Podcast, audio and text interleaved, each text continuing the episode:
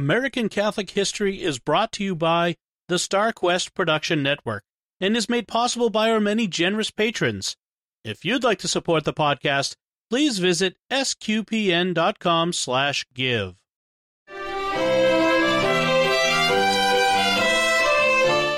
And welcome to American Catholic History, sponsored by Beatrix Media, providing writing, digital marketing, website strategy and construction, and search engine optimization services. Visit beatrixmedia.com. Experience your world communicated. If you like American Catholic history, please help others find it by sharing this episode and giving us a five star rating wherever you get your podcasts. I'm Noëlle Heaster Crowe. And I'm Tom Crowe. Today we're talking about Dom Virgil Michel, a visionary and transformative figure in the history of the church in America. He played a huge role in the development of the liturgical movement in this country, and he had some very strong and revolutionary ideas about religious education and catechesis. So he had lots to say about two topics that you and I know a thing or two about. You're a catechist by training, and I'm all about the centrality of the liturgy. Yes, and as we were discussing this episode, we both were pleasantly surprised by a lot of what he had to say about both topics. We did, but I also found a number of thoughts on liturgy to be Eh. Yes, and we'll talk about some of those, but you certainly appreciated his insistence on the central role of the liturgy in the lives of Catholics, not just clerics and those in religious life, but all Catholics. Oh, yeah. Lex orandi, lex credendi, lex vivendi. How we pray is how we believe is how we live. Right worship brings right belief, brings right living. And that, of course, ties into the part that made you smile. He thought education, and in particular religious education, must be experiential and not just book learning. You are trained in all three levels of the Catechesis of the Good Shepherd, which is all about learning through experience. All right. And what I found fascinating is that he was talking about this in the 1920s and 1930s. Catechesis of the Good Shepherd wasn't developed by Sophia Cavalletti until the 1950s. So nearly 20 years after Dom Virgil's death, but he was already advocating for what I've seen to be the most effective and helpful method of religious education. Some say he was a man ahead of his time, but I disagree. I think he was a keen observer of his time, and he wasn't afraid to take bold steps to propose new ways of approaching things in response to problems he saw. As I suggested before, I can't say I agree with every one of his proposed changes to the liturgy, but I do love his motivation and his grand vision. Okay, so let's actually get to his story. He was born George Michel in St. Paul, Minnesota in June of 1890. He was the second of 15 children. His parents were devout Catholics and were fairly well to do. He was a very good student and loved spending time at his grandparents' farm during the summer. At 13, he went to St. John's Preparatory School in Collegeville, Minnesota, which was run by the Benedictines of St. John Abbey. His time there affected him profoundly because, well, he never left. He went on to college at St. John's College, and then in 1909, at 19 years old, he decided to enter St. John Abbey. During his novitiate, he was given the name Virgil. He made his solemn vows in 1913 and was ordained a priest in 1916. Father Virgil was sent by the Abbey to Catholic University of America in Washington, D.C. for doctoral studies, and there a very interesting thing happened. He did his doctoral dissertation on someone we talked about just recently, Orestes Brownson. We did two episodes on Brownson, telling his conversion story in episode 114, and then diving into his thought in episode 115. Now, when we set up these episodes with Virgil Michel closely following Orestes Brownson, we had no idea about this connection. But it is providential that it worked out this way just two episodes later. It sure is. The part of Brownson's thought that plays into Dom Virgil's intellectual project is Brownson's development of the idea that Catholics are uniquely situated to be not only good Americans, but to be the best Americans. As Brownson explains, the new and revolutionary thing about being an American is the role of each individual in society through political activity. American government will be virtuous so long as the voters electing the leaders are virtuous. Now, through discerning natural law, all can live a virtuous life, but only Catholics have an external authority who is guaranteed by God to teach rightly when teaching morality. So only Catholics are guaranteed to have right morality at the ready when making decisions about whom to vote for and how to act in society in general. So Catholics are equipped to be the best Americans. Dom Virgil's thinking would expand on this and go further. After earning a doctorate in English and a licentiate in theology in 1918, he returned to Collegeville to teach at St. John's College, where he also served in various administrative roles. Then, in 1924, he was sent to Europe for further studies. And it was while there that the next major component of his thinking was formed, and his life work was, more or less, set. Yet while in Europe, he became acquainted with the liturgical movement taking place on that continent. Efforts were underway to renew the liturgical life of the church and encourage greater participation in and understanding of the liturgy. He had loved liturgy since he was a boy back in St. Paul, and that had continued as, as he had become a Benedictine. So to see a massive effort to help even more people be affected positively by liturgy really fired his mind and heart. He also became interested in the philosophy of personalism. Personalism is a way to look at the inherent value of each person and to consider what are the responsibilities and freedoms that a person has as such. Now, Personalism is not individualism, and this is where it bumps into what can be considered the American ideal of rugged individualism. Each person out for himself, trusting that everyone acting in their own self interest will result in the best state of affairs. Personalism recognizes that individual persons only make sense in community with other persons, and this brings demands of justice into play. Now, we're not talking about justice in the sense of a person facing a trial and sentencing when they break a law. We're talking about the virtue of justice and what each person owes to each other person by virtue of each person's personhood. How all this came together in Dom Virgil's mind and heart is really spectacular. He began to synthesize a number of things which had been kept separate in ways that he thought were harmful to Christians. Those things were the liturgy, catechesis, and social justice. As we said at the outset, lex orandi, lex credendi, lex vivendi. How you pray is how you believe, is how you live. That means that to achieve better living among Catholics, Catholics had to be better catechized. And to be better catechized, Catholics had to be more deeply acquainted with the liturgy, the ultimate prayer of the church. The term for how all this came together is the mystical body of Christ. The church is the mystical body of Christ, and as such, we are all connected, so we all owe justice to one another. And the liturgy is the primary and ultimate prayer of the mystical body of Christ. And through the liturgy, we can and will come to know the mystical body of Christ more intimately.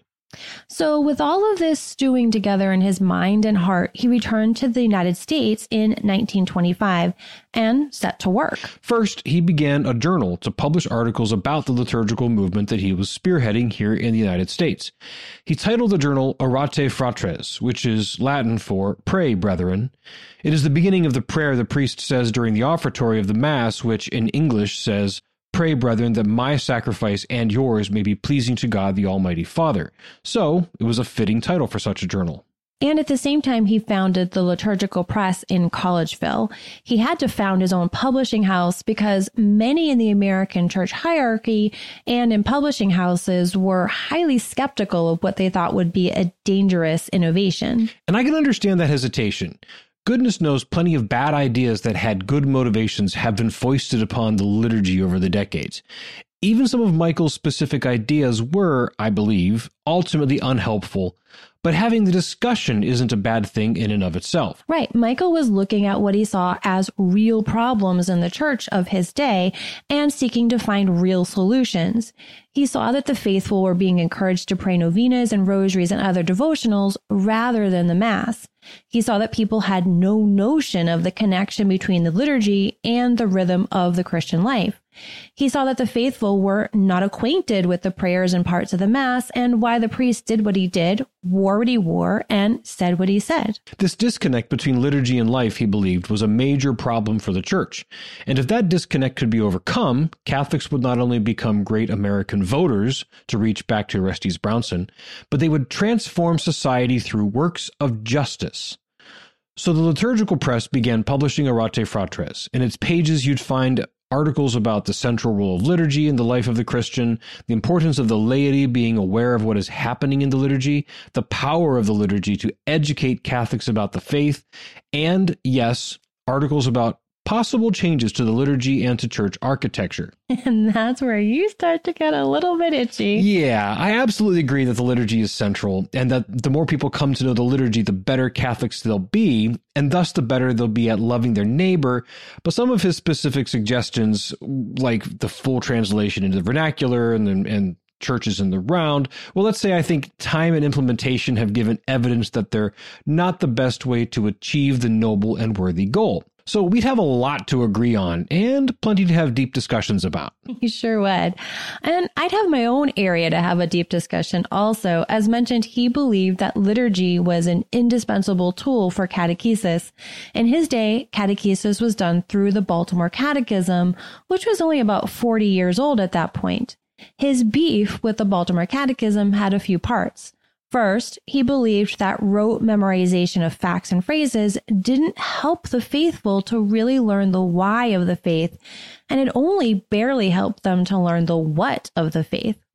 Second, he believed that the Baltimore Catechism separated the facts about the doctrines too far from the celebration of those doctrinal realities within the liturgy. Right. The truths of the faith are presented within the liturgy on a cyclical basis, so we can learn a lot about the faith by paying attention to what she celebrates within and through the liturgy.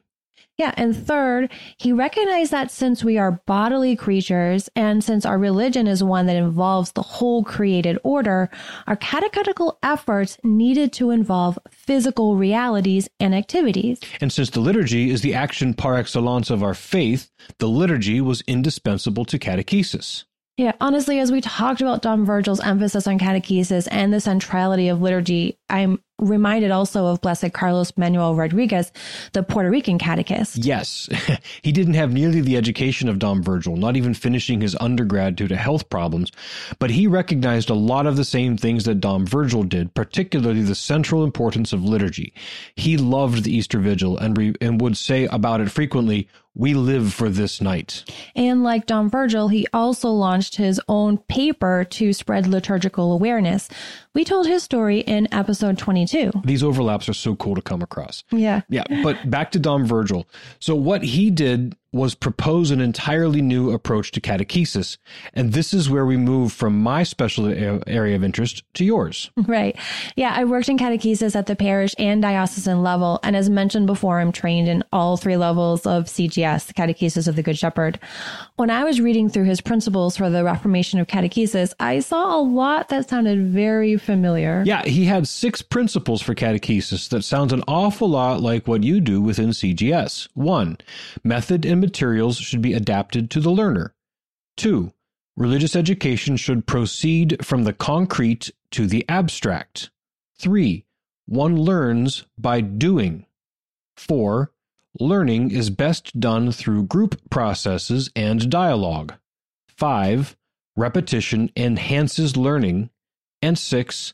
Learning involves progressive development and growth. I could go through each of those and talk at length about how they come alive within CGS, but we don't have time. What is remarkable is that he arrived at them 20 or 30 years before CGS was developed. I wonder if he had encountered any of Maria Montessori's work while he was in Europe. That's maybe. actually a very fascinating question. He may have, yeah. She was very active at that point. Mm-hmm. Other principles that he emphasized included the absolute need for the educators to live exemplary lives. Right. Because if we believe that education is about more than just learning facts, if we believe it is about right living in relation to God, then our educators need to educate through more than just words. They need to educate through their lives as well. Of course, this doesn't mean educators are expected to live sinless lives. That's impossible. But they are expected to accept all that the church teaches, strive to live according to Catholic moral principles, and participate properly in the sacraments. To aid the church in this new kind of catechesis, he wrote, co wrote, or published a few series of catechetical textbooks, including a high school course in religion, the With Mother Church series, the Christ Life series, and the Christian Religion series. And both of these, liturgy and catechesis, lead to living a life in society that promotes justice. This is a really cool part of his project, honestly. The mystical body of Christ is about right prayer, so liturgy plus right belief, which means catechesis, and these lead to right living, which manifests in a personal quest for holiness, as well as working in society to bring about a more just society. To this end, Dom Virgil became good friends with and a frequent correspondent of Peter Maurin. Maurin, of course, co-founded the Catholic worker movement with Dorothy Day. Maurin and Day were devout Catholics who both had a profound respect for the liturgy. We talked about Dorothy Day and the founding of the Catholic worker movement in episode 45. One of my favorite stories about Day was when a priest offered Mass at the Catholic Worker House and he used one of their coffee cups as a chalice. After Mass, Day was observed handling the cup with extreme reverence, kissing it, and then taking it into the backyard to bury it. She so understood the significance of liturgy and the real presence of Christ in the Blessed Sacrament that she knew that that mug ought never be used again for mere daily use. And yes, that sounds like an example of what Dom Virgil was all about. Dom Virgil and Maurin had lengthy discussions about social justice, the proper approach to economics, and the structures that ought to be in place to aid the poor and destitute. For starters, they did not believe that the government was the proper vehicle for social welfare programs. Justice dictates that individuals aid each other in society. It's not really a work of charity if a bureaucratic functionary is just carrying out orders, handing out benefits. Real social justice requires individual persons to come to the aid of other persons in need. So, to be clear, they were not socialists, but neither were they fans of the practice of capitalism that left the poor behind. And the motivation for this, as well as its animating energy, is Christ in the Eucharist, given to us within the liturgy. When addressing some Catholics who were discouraged by some difficulty they were having in their social justice activity, Dom Virgil said, You need the Mass. You must persevere by all means. You have a vocation. Study the Mass, live the Mass. Between two Masses, you can bear everything. That line just gives me chills. It is so powerful to consider. Yeah, but the Mass wasn't the only liturgy he recommended that the laity dive into. He also promoted the Liturgy of the Hours among the laity. In fact, he specifically suggested that those who lived at the Catholic worker house that he frequented should pray Compline, or night prayer, together every evening. He even provided them booklets from the liturgical press. They took up the practice and it spread through other Catholic worker houses. Dom Virgil's life, however, wasn't just one article and publication and speaking engagement after another. His incredibly hectic schedule took a severe toll on his health. Yes. In 1930, he suffered significant loss of eyesight and a complete physical and nervous breakdown. After two months in the hospital, he was sent to recuperate at a Chippewa Indian village up in far northern Minnesota. He spent three years there, returning to Collegeville in 1933 when he was made Dean of St. John's University once again. But even this time on the Chippewa Reservation served him well. Being unable to really sit still, he poured himself into ministry among the Chippewa. He learned their language, went hunting with them, ate their food, and learned all about the hardships they endured. Many of those hardships had come from the ill treatment that they received from the government.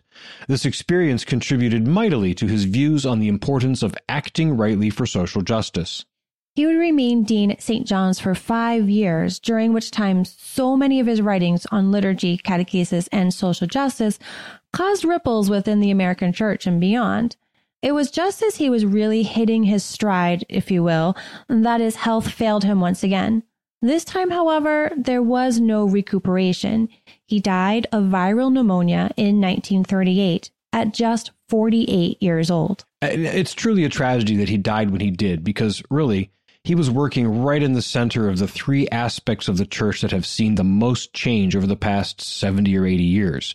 Liturgy obviously changed a ton in the decades after his death, and plenty of what has happened there has not been helpful or edifying. Catechesis underwent a massive overhaul after Vatican II, but most dioceses, parishes, and schools have struggled. And social justice efforts have proliferated, but they too often become associated with government handouts, socialist ideas, and morally compromised organizations or positions.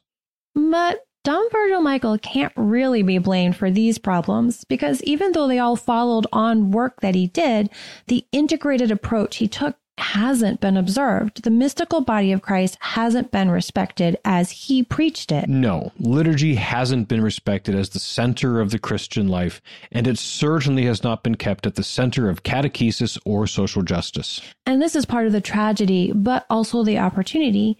Even as the church has gone through many decades of reform on the very subjects that Dom Virgil worked through, his actual thought has largely been ignored. Perhaps we, as a church, can rediscover Dom Virgil's vision of the mystical body of Christ and bring about a new springtime of beautiful and edifying liturgy, catechesis that forms the whole person, and social justice that draws all closer to Christ. You've been listening to American Catholic History, sponsored by Beatrix Media on the StarQuest Production Network. If you've been enjoying our podcast, please help others find it by sharing this episode and by giving us a five star rating and a good review. And be sure to check out our sponsor, Beatrix Media, providing writing, digital marketing, website strategy and construction, and search engine optimization services. Visit beatrixmedia.com. Experience your world communicated. Also, please support the many fine productions of SQPN at sqpn.com slash give. To learn more about Dom Virgil Michel, to find previous episodes, or to learn about our upcoming pilgrimages to important and unforgettable Catholic holy sites, please visit AmericanCatholicHistory.org. We also love feedback and hearing about great Catholic history sites and stories from all over. You can email us at history at sqpn.com or find us on Facebook at facebook.com slash American Catholic History, on Instagram at ACH underscore podcast, or follow us on Twitter at ACH1513. I'm Noelle Heaster Crowe. And I'm Tom Crowe. Thank you once again for joining us on American Catholic History, sponsored by Beatrix Media and produced by StarQuest.